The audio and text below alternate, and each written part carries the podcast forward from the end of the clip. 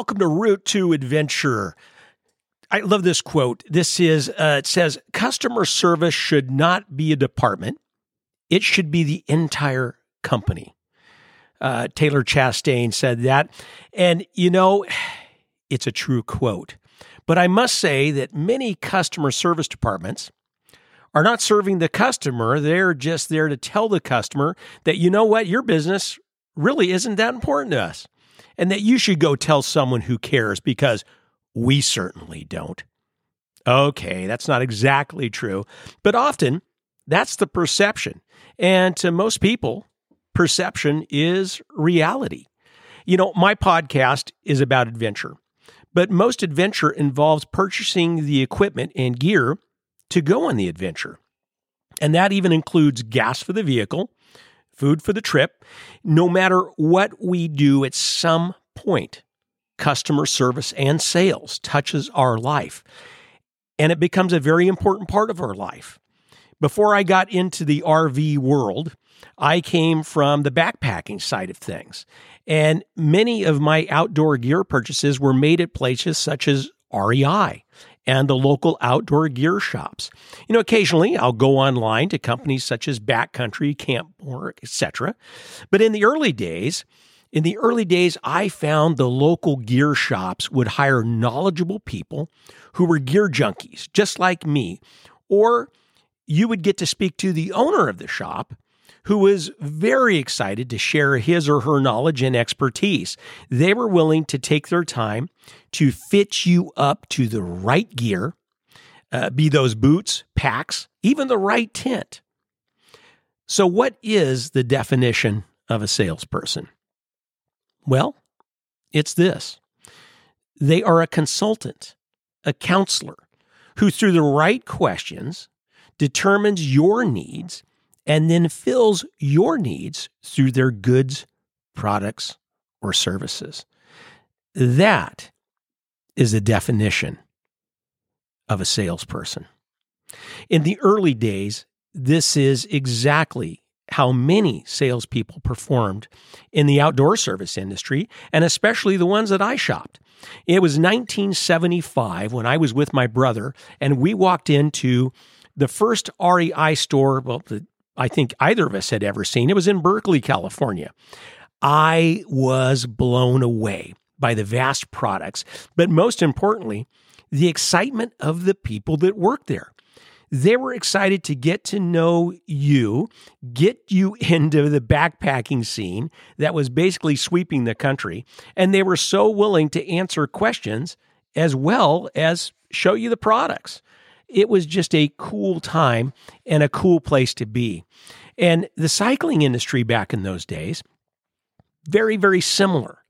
The shops were, uh, they were knowledgeable. The people that worked there were knowledgeable. And rather than just getting you on a bicycle and taking your money, they wanted to know about you. They wanted to know about what you currently ride. What experience were you looking to get out of the bicycle?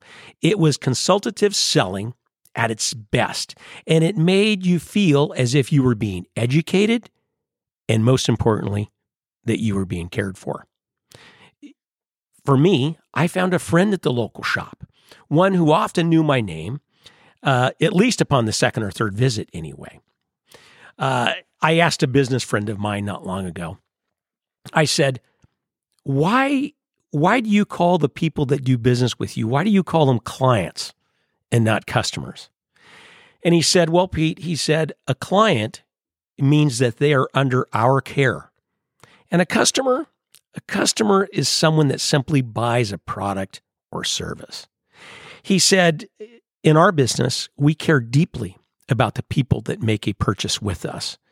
Uh, because whether it's a one time purchase or a long term service, they are always under our care. They're always, they're always our client. What a fabulous mindset. I, I, I was blown away. I, I just, um, you know, he trained his team to have that mindset. And as he explained to me, he said, his team represented his organization, that they were the first person his clients interact with and could possibly be the last person they interact with because tomorrow isn't guaranteed. He wanted each client to walk away feeling as if they were the company's only client. Wow. I mean, can you imagine if every retail store had that mentality? That kind of care for the customer, or in his words, client? So, what in the world has happened to customer service? I mean, it's one of the complaints that I hear most often uh, from the outdoor industry, RV industry, food, clothing, everywhere. People are saying that good customer service is almost non existent. Think about that. Now, I have had my own personal experience with this and have my own conclusions as to, you know, well, I've got my own conclusions as as well and those I intend to share with you as I always do. But one of the questions I ask myself is are my expectations too high these days? Is this the way it is? And should I just get on with it? What could I do about it? You know, possibly I should just stop doing business with them and tell as many people as possible to not shop with that company or individual. Well, in my personal experience, I have found that customer service in many areas has indeed gone downhill. And in some instances, it's uh, sadly non existent. So, it, most recently, well, most recently, I, I had a little bit of an event, and uh, uh, it, it's one that uh, it, it kind of took me by surprise because I'd done business with this organization a lot over the years. But anyway, I'd purchased two fold up chairs for my wife and I. And it was from a reputable outdoor company, like I said, one that I do business with often. When I got the chairs home, my wife did not like the feel of the chair. So I decided to return them the following day. And the person that, that did the return made me feel as if I had done something wrong and that they might not be able to give me a refund. My perception was they did not care for me or my business, and that I had become a liability, not an asset. So I had a choice to make. And the choice I made was to take time out of my day. I was on my lunch hour, take time out of my lunch hour and to speak to the manager, which I did. I explained to the manager that I didn't appreciate the treatment, that I felt uh, some much needed customer service training was needed. I asked the manager, I said, How would you have handled the situation? After that conversation, it was my choice to whether I wanted to continue giving them my hard earned money. Remember, as a consumer, we have great power because we vote with our wallet. We vote to continue doing business or walk away and never do business with them again. Two years ago, my wife and I were shopping for RVs. And we hit several of the big RV dealerships as well as some of the smaller ones. We had a few models in mind. At one of Utah's largest dealerships, they require that you go inside the building and speak to a salesperson before they'll open up any units and let you browse. So when we met with a salesperson, uh, he immediately asked, Are you going to buy today? I said, uh, no, we're, we're in the looking stage, but we did have a specific model in mind, and it's, it's on your lot that we'd like to see.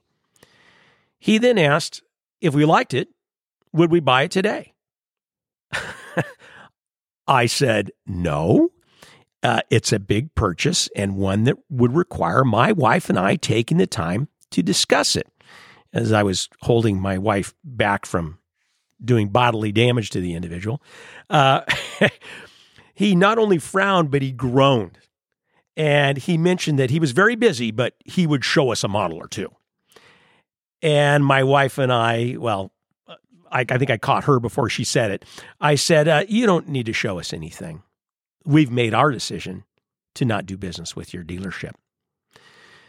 Think of this this man represented this very large dealership in such a poor manner, he should have been terminated. He indeed lost our business. And by the way, there was no manager on site, or it felt as if they did not want me to speak to them. Uh, I mean, can you imagine that? It, it's absolutely mind blowing to me. Well, they lost the potential of a very large sale. And in the end of the day, they lost our business forever. So, in contrast to these poor customer service examples, I've also experienced great ones, as many of you have too. And we have to talk about the great ones. But it took many, many examples such as this to give me great concern, especially in the RV industry. That includes RV shows. Um, anyway, uh, back to the good example. So I was so pleased when I met this guy named Craig Dobson. Uh, he works at Airstream, Utah. I was uh, I was strolling through the lot, and my, my wife wasn't with me. I was strolling through the lot, and he sees me and he introduces himself to me, and he asks these great questions. He genuinely wanted to know uh, how I was going to use an RV. Wow, I hadn't been asked that before. And uh, what did I know about Airstream? Well, I knew very little other than they were pricey. And uh, he wanted, he said, you know, I, I want you to feel free to look in any of the units that we've got on the lot. And he asked, he said, do you prefer that I go with you in these units or would you rather look alone? And I said, you know, I'll just I'll browse by myself, but if I have any questions, I'll I'll come and get you. And he said, Hey Pete, do you need anything to drink while you browse? Wow. I I, I was instantly going, okay, this is good. Well, after I finished looking, he again met me and he he we discussed some options. Uh, he talked about the service department. He said, you know, what what are you going to be towing this with? Let's let's talk about that. And as far as price, price came into the conversation only when I was ready to bring it up. Now, here's the coolest thing the coolest thing was when the sales manager uh, was Brad at the time. He asked if I'd gotten all my questions answered, and then to make sure that I bring my wife in so that she could see some Airstreams. What? No pushy sales? Not from this team. And yes, we purchased our Globetrotter from Airstream, Utah. And guess what? Greg still reaches out to me from time to time just to see how we're doing. Uh, amazing. So, are my expectations too high when it comes to customer service? No. I work very hard for my money, as do you. And when I'm going to do business with your organization, I expect nothing less than five star customer service. As consumers, we should demand it. You see, who do I blame for poor customer service? I blame us. I blame the consumer. I blame the consumer for allowing the service to drop in the first place. We need to take our complaints to management and or the owner. And if they don't change, if we don't like the answers they give us after complaining, we need to stop doing business with them. Period. Instead, we continue to put up with it. We continue to complain to others. Or we make an excuse that the employees that work there, they're probably making not much money anyway. Friends, please complain to the management and owners. It's the only way change will happen. We must vote with our wallet. We must be the change that we want in this world.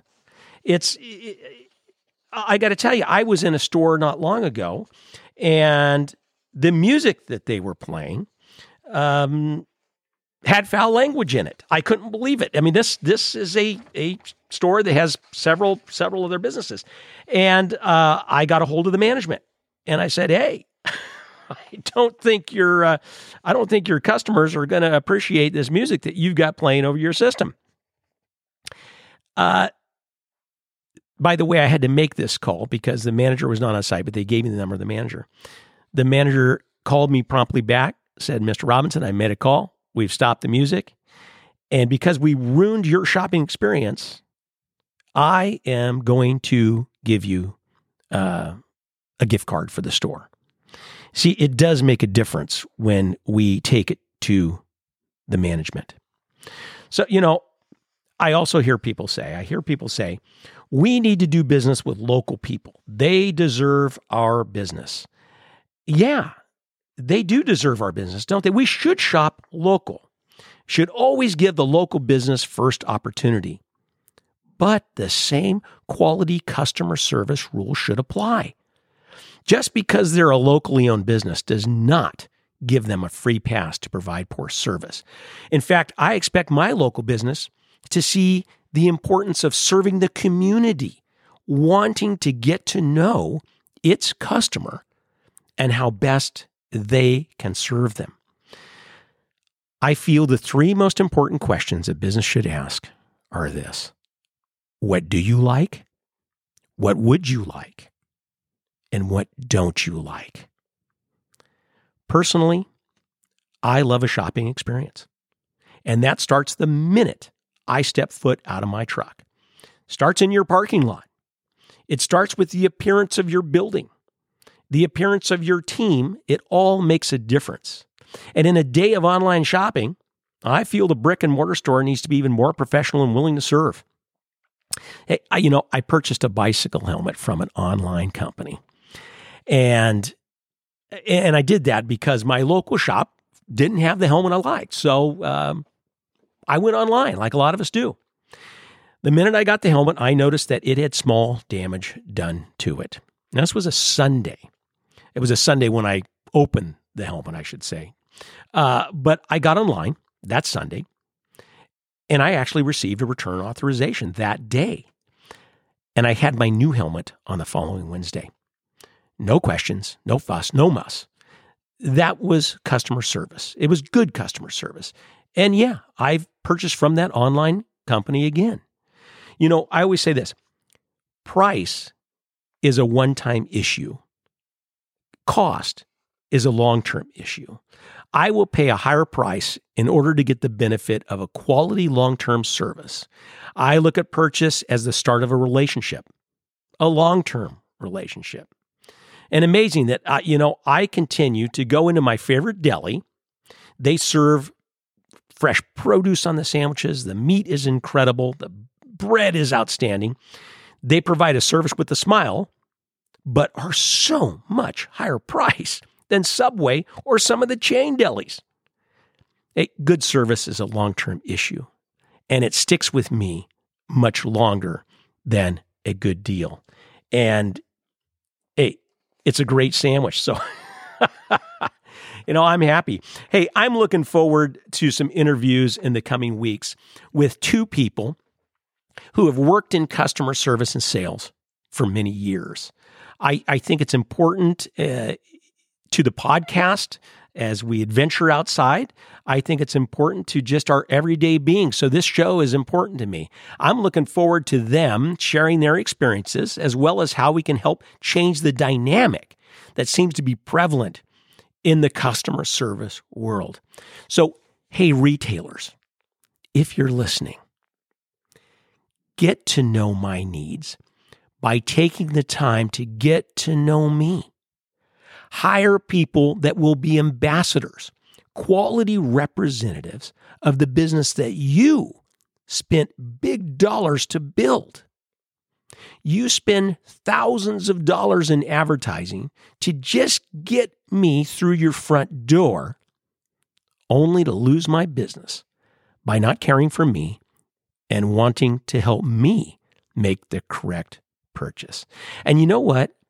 I'm also tired of hearing your employees not saying thank you or you're welcome, but instead saying something like, no problem. I'm a problem? Wow. Let's get back to the basics, folks. I will always be the customer that takes up my issue with the manager of or the owner before I say anything to anyone else. I will also be the customer that never returns after speaking to you and I don't get an apology or a call to action. Hey, as the old saying goes, you don't get a second chance to make a good first impression. Very true. So, over the next few episodes on Route to Adventure, we will be discussing customer service. Looking forward to those interviews. We're going to have some fun. But until next time, campers, flush the stinky slinky, hitch up, pull out the chocks, and get ready to roll because the best adventures are always the ones we never expect to take. See you next time on Route to Adventure.